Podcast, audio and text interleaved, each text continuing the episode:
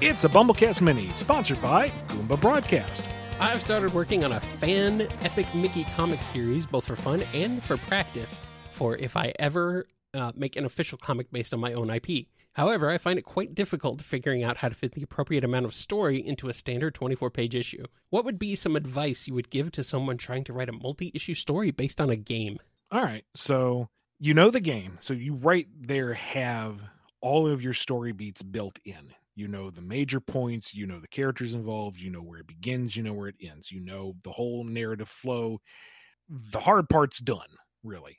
Uh, the question then is how many issues do you have to play with? And that that's the big deciding factor because that's going to determine how many pages total you have to play with. If you have four issues, you are not going to do a full adaptation of Epic Mickey. That ain't gonna happen. If you have set yourself much larger number, then go nuts. And then once you know how many issues you have, then you know what your beats are throughout. So each issue should cover at least one of the major plot beats. And what you could probably do is end on a cliffhanger as you build up to one of the next big conflicts in the game. Resolve it in the next issue and then build up to the next major conflict. So you have that kind of constant flow of resolution and build and climax and such and such. Then once you have those individual signposts established then you look at your 24 page count.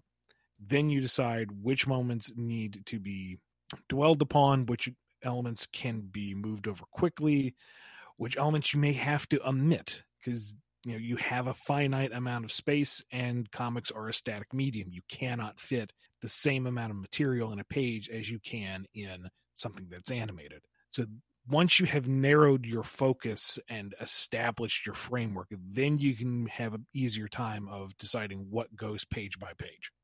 Wow. That was a, a lot of detail I, hope that helps when creating characters that are supposed to pay homage to your own favorite characters, how close can your character be to the inspiration? While I can say all the characters I make do look different enough, I worry that some key features and personality traits might be too close to the inspiration. It's a matter of if you transplanted them to the source material, the inspirational material, would they fit in and replace the character that inspired them? Like if it's one to one if your character could completely fill the role of the other i think you've skewed too far. It's a little more of a uh, carbon copy paste. If it doesn't make sense for the character to work out that way if there would you'd have to make adjustments to the original narrative then i think you're generally fine. Avoid you know nervous ticks or catchphrases or signature moves or stuff that's like hallmark of the inspirational character because those are like key defining features. If you are basing a character off of Bugs Bunny, let's say, for general understanding, your character really can't chew on a rutabaga and say, "Eh, what's up, physician?" It ain't gonna fly. Everyone will see through that. But if your character is kind of a wisecracker who kind of fights for the little guy and will intentionally antagonize bad people just to give them enough rope to hang themselves that's a broad enough archetype that sure you can say it's inspired by bugs but you can say it's inspired by a number of other characters. That's the key distinction is can your character stand on their own or are they wholesale like the inspiration? All right. That kind of makes sense to me. Um I mean, also, if you're just kind of doing this for your own thing, you can, you know, just kind of do whatever you want. But, you know, if you are planning on sharing it with other people and, you know, don't necessarily want to call attention to the fact that you've have a character that's in, quite uh, heavily inspired by one of your favorite characters, then might be a good idea to change them up a bit. Anyway, what's good, PhD? If I were to make a new character in a piece of media that I myself really liked, only for that character to be absolutely panned by most fans, is it better to try and improve what whatever wasn't working or just remove the character? I like to believe that even the most egregiously written character can be fixed and redeemed in that way, but what is your professional opinion? Uh depends on a lot of circumstances. Like if the character that you're pitching is supposed to be super cool and the one that everyone looks up to and like the cornerstone of what you're doing and everyone's like this guy's lame. Boo get off the stage. Yeah. Then you're going to want to look at it and rework it a bit see why it isn't working. If a character is supposed to be i don't know uh, heroic and it's being panned because everyone perceives them as an absolute monster then you really need to step back and go oh what am i doing here and maybe it is better to just quietly escort them off a cliff rather than bend over backwards trying to fix what's inherently broken. It, it, it really would depend on what the scenario is. Um, something else to consider is when you're receiving your feedback, look at the feedback itself. If it is kind of parroted, if it's simplistic, if it is clearly missing the point of what you're trying to make here, it could just be that the audience that you are hearing from isn't getting what you're putting out. And that's not necessarily a fault on your end.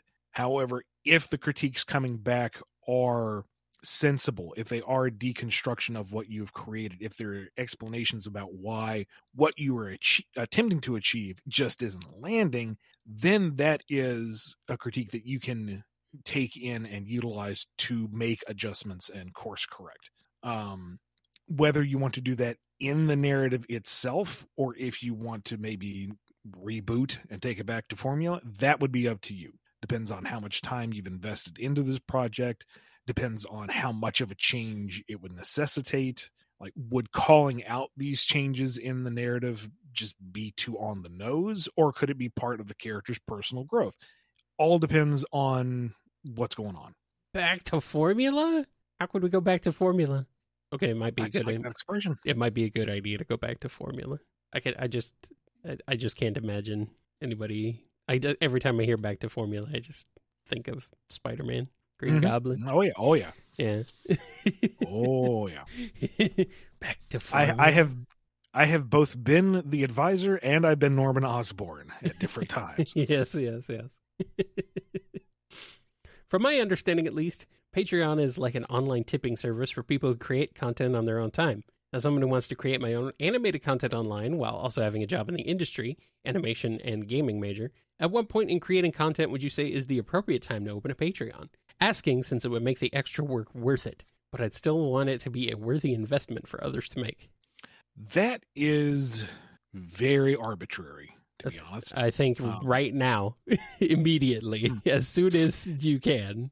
Uh, like some folks just really enjoy seeing the process. So it doesn't really matter what you're producing, it's giving them a window into how you're creating the craft would be interesting to them. And that's worth price of admission alone.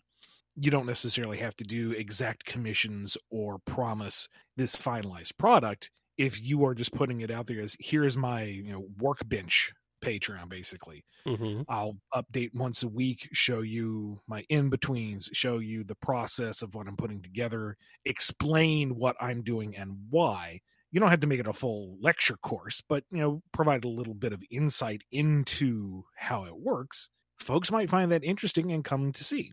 And if you have the free time to, you know, do custom animations for folks, that will bring more people in as well. But it all comes down to what your time is and what you can develop for it Yeah. if you want this to just be like a little extra thing on the side, like maybe some pocket change money, then yeah, just upload what you have. You know, make being regular is the most important thing. Being reliable with your updates and just being clear about what you're producing. And if you want to do more with it or if you get the attention and it becomes a gig for you, then more power to you. Then you can shift your focus onto that.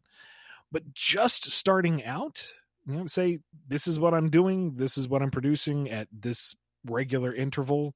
If you want to access it and support me, here's how you do it.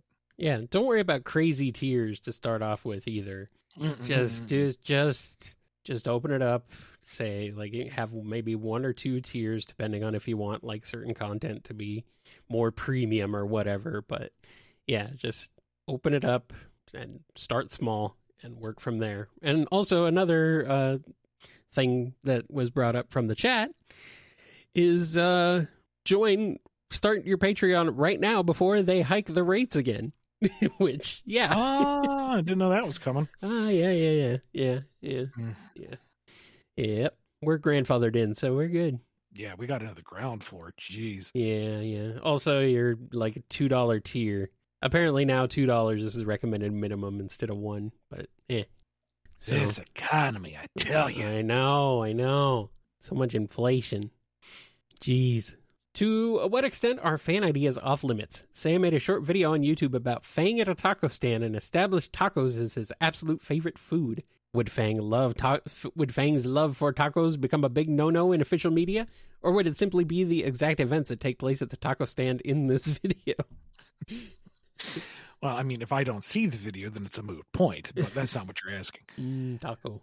Basically, if it's a plot line, if it's establishing something, some kind of character trait, if it creates a through line that could be replicated and created as some form of media, that's too much.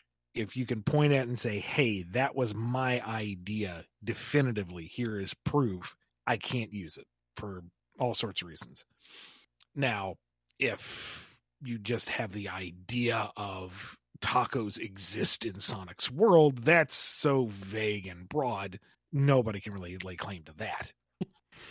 Well, do the concept does the concept of tacos exist in Sonic's world in the same way maybe the concepts of say physics might exist, or the concepts of yin and yang, or the concepts of never mind. Speaking of Fang, what nicknames would a Fang give to each member of Team Chaotix and Team Dark? Uh, let's see. Vector is headphony. Uh, Espio is needle nose, which he finds especially insulting because it's neither a needle nor is it on his nose. yeah, even though it should be on his nose, considering he is supposed to be a chameleon, but hmm. whatever. Let's see. Charmy. Would he even care about Charmy? Oh, he he would hate Charmy. Charmy's obnoxious. well, I mean, Uh, he would continually say "buzz off, flyboy." There you go. mm, there you go. Sure. He'd call Shadow discount Sonic. Omega would be the angry trash can. and Rouge, Rouge is Miss Rouge because he knows better. They have history. Discount Sonic. Fang is my favorite character now. What does the E in the E series stand for? If it's just egg, does that mean the egg pawns, egg fighters, and all the other badniks with the name starting with egg are part of the E series? no, from my understanding, and I could be wrong, the E series, the E does stand for egg because it's Eggman. I mean, come on now. And the E series covered a handful of badniks around the adventure era and the E100 line, which you know had Zero and Gamma and all of them, and ended with Omega. Uh, there are a few other E numbers. You got your E. Was it the 1000 or 2000? That was the Gamma knockoff.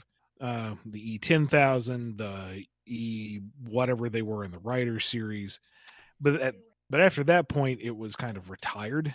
I believe the Egg Fighters and the Egg Pawns are their own lines entirely. Hmm. I guess that would make some sense. They do look a bit different. Well, I I do wonder if the egg fighters are part of the egg pawn line because they are similar in design. Mm-hmm. But there's also subsets of egg fighters and subsets of egg pawns, so maybe they are different lines. I don't know. Interesting. Might be something to bring up. When writing new stories in the Sonic series, do you ever have to worry about unintentionally repeating past stories, whether your own or by other writers? Yeah, uh, I don't think I've ever run into that myself, but there have been so many Sonic stories over the years, my my own notwithstanding, that um, you know, the formula does run the risk of retreading old ground. But that's Mhm. why you have editors and other people overseeing these things. Yes. That makes sense. If Sega asked you to do another Sonic X comic series that took place during the Metarex saga, would you keep the dark tone that season had, or make it get goofy like the original comic did? I don't know because the comic was its kind of signature thing was being goofy. but I really don't think we could reconcile it with the events and characters that were in season three, unless it completely ignored the progression of season three pretty much and was just kind of its own goofy side take. Yeah. It would be tough, I think. And it also would depend on what you would be allowed to do. Like, once the Metarex saga is done, would you be able to move on or would you just be stuck? Hmm. If you picked up after the Metarex saga, then you're just back to regular Sonic, you know? I suppose. I guess that would make some sense. In the post reboot Archie comics, several of the adventures of characters such as Breezy and Professor Von Schlimmer found themselves reintegrated into the series in ways that fit with the games. Had this trend continued, what do you think would have been done for Warpnik, Robotnik's fish obsessed cousin who was imprisoned in the special zone? Believe it or not, I did kind of workshop that idea a little bit. I mean, I believe anything at this point when it comes to you bringing back certain just one-off weirdo characters. Like I never pitched anything. It this isn't like a lost concept. It, it never got off my hard drive. But I was kind of thinking about if thematically Eggman is the embodiment of totalitarian order. Everything is put into robots of his design. Everything is uniform and under his control. He is the dark side of order then Warpnik would be the antithesis. He would be the embodiment of chaos. Now, Sonic himself is already diametrically opposed to Eggman in that he is also the embodiment of chaos. He's freedom. He's the, the freedom to move, the freedom to live as you want, protecting the freedom of others by smashing up the overly restrictive order that Eggman creates. And that's where their conflict lies. Warpnik would be the other extreme you know absolute devastating destabilizing chaos destruction for the sake of destruction. No rhyme no reason uh, nothing redeemable about it just wanton devastation. And sonic you know fighting that to protect the well-being and the freedoms of others just to survive. And i thought that was a neat enough high concept but never really went anywhere with it beyond that mm.